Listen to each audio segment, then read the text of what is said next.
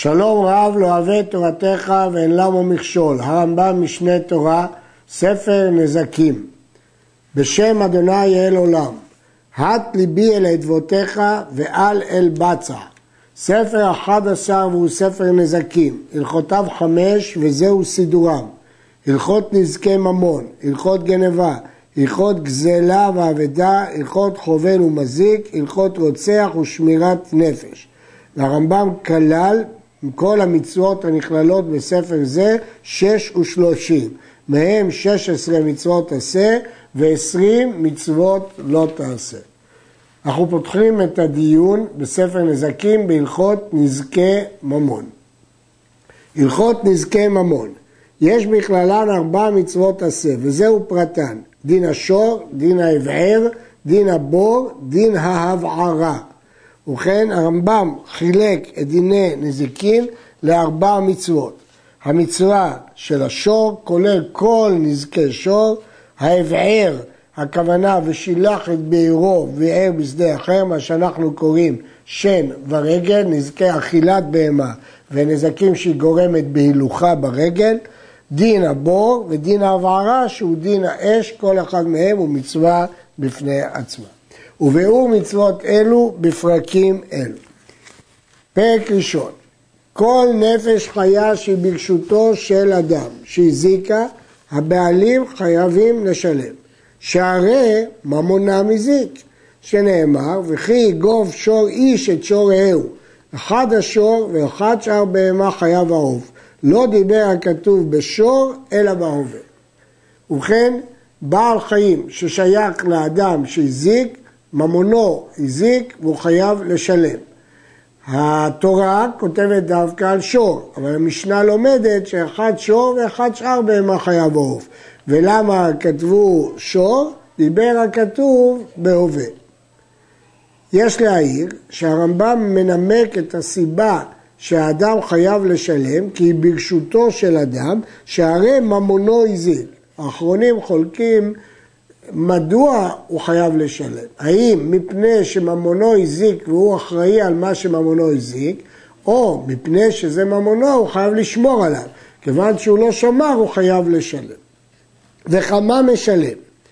אם הזיקה בדברים שדרכה לעשותן תמיד כמנהג בריאתה. נשים לב, מנהג לעשותה תמיד, אבל גם מנהג בריאתה, ככה טבע שלה, דברים טבעיים.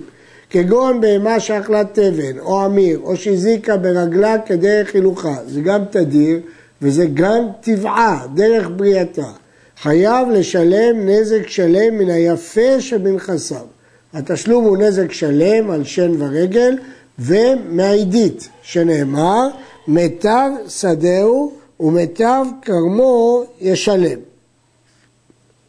ואם שינת ועשת מעשים שאין דרכה לעשותם תמיד והזיקה בהם, כגון שור שנגח או נשך, זה נקרא שינוי. נגיחה בשור תם הוא שינוי. חייב לשלם חצי נזק מגוף המזיק עצמו, שנאמר ומכרו את השור החי וחצו את כספו. נשים לב לשני הכללים הללו, גובה הנזק הוא רק חצי נזק ורק מגוף השור. לעולם לא יעלה התשלום על שווי השור שהזיק. כיצד? שור שווה מאה, שנגח לשור שווה עשרים והם איתו, והרי הנבלה שווה ארבעה. אז אם כן, גובה הנזק מחושב לפי ההפרש בין שווי השור לפני הנגיחה עשרים לבין שוויו אחר הנגיחה ארבע, שהרי גם לנבלה יש שווי כספי. הפרש זה שש עשרה מחולק בין שניהם. בעל השור חייב לשלם שמונה, שהוא חצי הנזק. ואינו חייב לשלם אלא מגוף השור שהזיק שנאמר ומכרו את השור החי. לפיכך אם העמיד שור שווה עשרים לשור שווה מאתיים והנבלה שווה מנה, אין בעל הנבלה יכול לומר לבעל החי תן לי חמישים שזה חצי הנזק, אלא אומר לו הרי שור שהזיק לפניך, ככה ובלך, אפילו אינו שווה אלא דינר וכן כל כיוצא בזה. לעולם התשלום לא יעלה על גוף הבהמה שהזיקה. תמיד הוא יכול להגיד לו, קח אותה. זה המקסימום שאני צריך לשלם. כל זה בשינוי. העושה מעשה שדרכו לעשותו תמיד כמנהג בריאתו הוא הנקרא מועד. והמשנה ועשה מעשה שאין דרך כל מינו לעשות כן תמיד, כגון שור שנגח או נשך, הוא הנקרא תם. וזה המשנה. אם הורגל ושינויו פעמים רבות, נעשה מועד לאותו דבר שהורגל בו, שנאמר, או נודע כי שור נגח הוא. כלומר, יש שני סוגים מועד. יש מועד שכולם מועדים. מדוע? כי דרכם לעשות תמיד כמנהג בריאתם. זה מועד רגיל. אבל יש עוד סוג של מועד, ששור עושה דבר משונה, אבל הוא כבר עשה אותו אה, פעמים רבות, אז הוא שעשה אותו פעמים רבות, הוא נקרא מועד. כמובן שבהמות אחרות לא מועדות לנגיחה, אבל הוא יהיה מועד. חמישה מעשים תמין יש בבהמה. אם מועדה לאחד מהם, נעשית מועדת לאותו מעשה. בדרך כלל הם תמים, כלומר אין דרכה של בהמה לעשותה, אבל אם היא חזרה על זה כמה פעמים, היא הפכה להיות מועדת. ואלו הם, הבהמה אינה מועדת מתחילתה, לא לגח ולא לגוב ולא לנשוק ולא לרבוץ על כלים גדולים ולא לבעוט. הגמרא מחלקת בין כלים גדולים לבין כלים קטנים. הרמב"ם אומר שעל כלים קטנים היא יכולה לרבוץ, על כלים גדולים אין דרכה. ואם הועדה לאחד מהם, עשתה אותו פעמים רבות, הרי זו מועדת לו. בהמשך נראה אחרי כמה זמן זה מועד. אבל השן מועדת מתחילתה לאכול את הראוי לה לאכול. והרגל מועדת מתחילתה לשבר בדרך הילוכה. השן מועדת לאכול את הראוי לה, כלומר פירות וירקות, אבל כסות או כלים היא לא מועדת, זה שינוי, משלם חצי נזק. והבהמה מועדת מתחילה לרבוץ על פקים קטנים וכיוצא בהם ולמעך אותם, או לשבר דרך הילוכה, רגל מועדת. כל הדברים האלה הם מועדים מתחילתם. חמישה מיני בהמה מועדים מתחילת בריאתם להזיק, ואפילו אין תרבות. כלומר, אפילו שמגדלים אותם בבית, מחנכים אותם, בכל אופן דרכם להזיק והם מועדים. לפיכך אם הזיקו, המיתו בנגיחה או בנשיכה או דריסה וכיוצא מהם, חייב נזק שלם, ואלו הם, הזאב והארי והדוב והנמר והבורדלס וכן הנחש שנשך, הרי זה מועד ואפילו היה תרבות. אה, השאלה היא, מה הדין עם הבהמות האלה, שהן מועדות מתחילתן, הן מזיקות מתחילתן, אם הם עשו נזקים שאין דרכם לעשות, אז לכאורה הן חייבות בהם חצי נזק. שאלה, מה דין הבהמה הזאת ברשות הרבים? יש דין ששן והרגל פטורים ברשות הרבים, אבל קרן חייבת ברשות הרבים, אבל בדרך כלל קרן משלמת חצי נזק. השאלה אם הבהמות האלה שהן תרבות והם מועדים מתחילתם, אז הם כבר מועדים מתחילתם לגרוח ולשאוך ולרבוץ. האם הם יהיו גם חייבים ברשות הרבים? או שנגיד שהם יהיו פטורים מרשות הרבים על נזקי שן ורגל. השאלה הזאת נידונה באריכות ונשתדל להוכיח אותה בהלכות הבאות. כל מועד משלם נזק שלם מן היפה שבנכסיו, וכל תם משלם חצי נזק מגופו. אמרנו ששור תם לעולם אינו משלם יותר משווי השור, אבל שור מועד משלם נזק שלם מהנכסים שלו, מהעידית. במה דברים אמורים? כשנכנסה הבהמה לרשות הניזק והזיקתו. אבל אם נכנס הניזק לרשות המזיק והזיקתו בהמתו של בעל הבית, הרי זה פטור על הכל, שהרי הוא אומר לו, אילו לא נכנסת לרשותי, לא הגיע לך היזק. והרי מפורש בתורה, ושילח את בעירו וביער בשדה אחר. כלומר, דווקא בשדה אחר הפטור, לא כאשר המזיק נכנס לתוך שטח הניזק, כי יש פה סברה פשוטה, הוא אומר לו, אילו לא היית בא לשטח שלי, לא היית ניזוק, ולכן יש פטור אה, מתשלום הנזק. בספר יד פשוטה, לרב נחום רבינוביץ', מדייק שהרמב"ם אומר פטור על הכל, כלומר להבדיל משן ורגל ברשות הרבים, שמשלמת מה שנהנית, פה לא משלמת כלום, כיוון שזה כתוב וביער בשדה אחר, ולא שאתה באת על השטח שלי. הזיקה ברשות הרבים, או בחצר שאינה של שניהם, לא למזיק ולא לנזק, או בחצר שהיא של שניהם, והרי היא מיוחדת להניח בה פירות ולהכניס לבהמה, כגון הבקעה וכיוצא בה.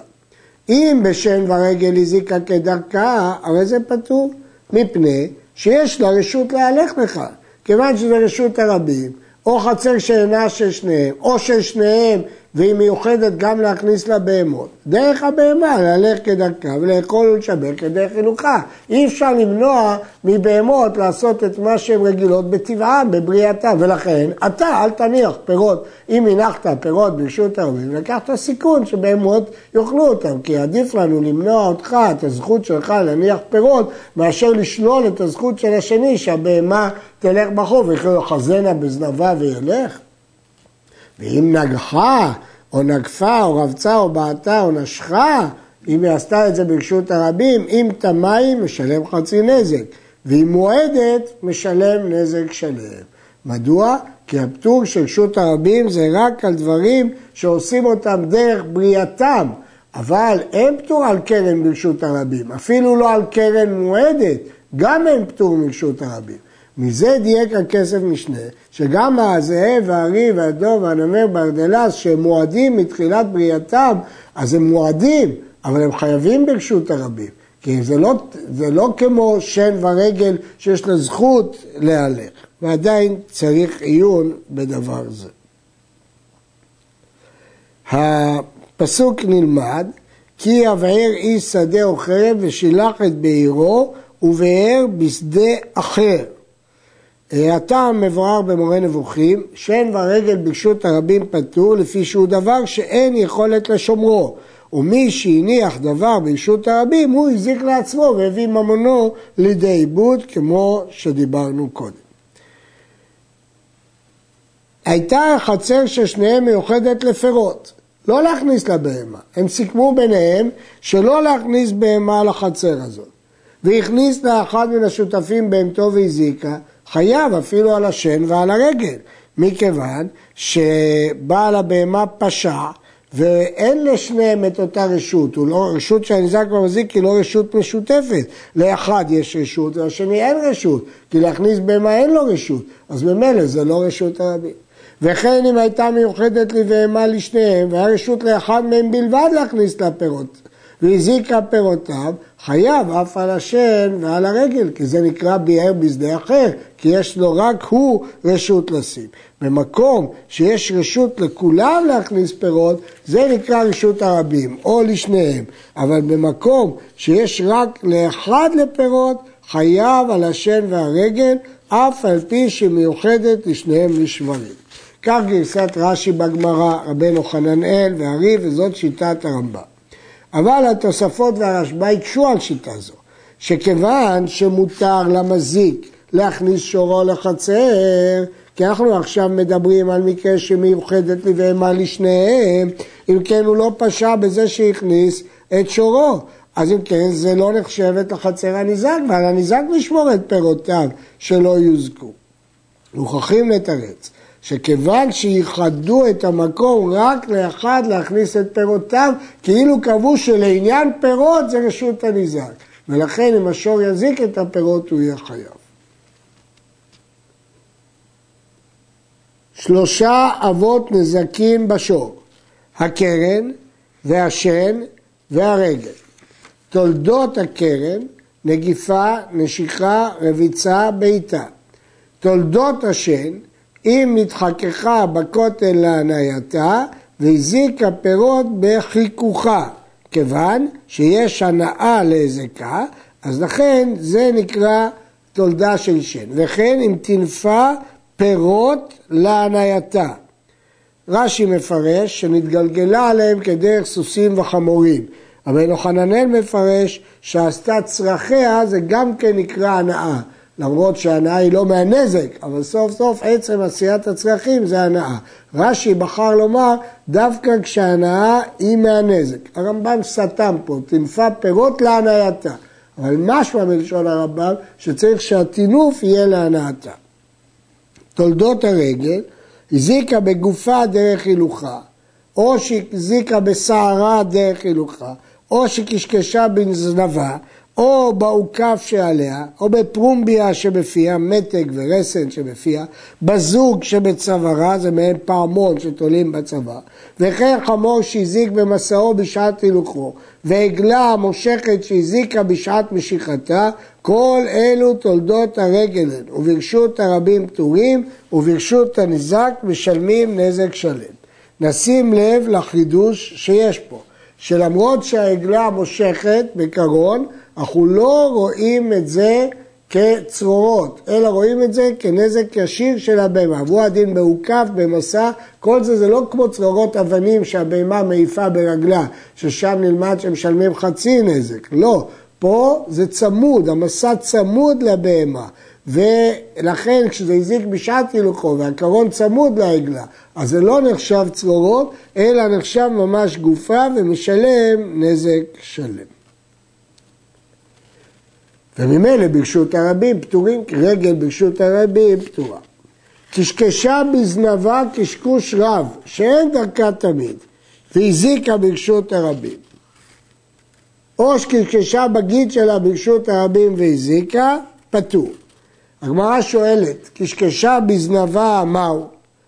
אז אומרת הגמרא, קשקוש יתר מבעלה. קשקוש, לא קשקוש רגיל שדרך דרכה לעשות, אלא קשקוש יותר משדרכה לעשות. הגמרא מסיימת תיקו. והנה הרמב"ם קובע פה את ההלכה שלו בכל תיקו. פטור, ואם תפס הניזק, גובה חצי הנזק ממה שתפס.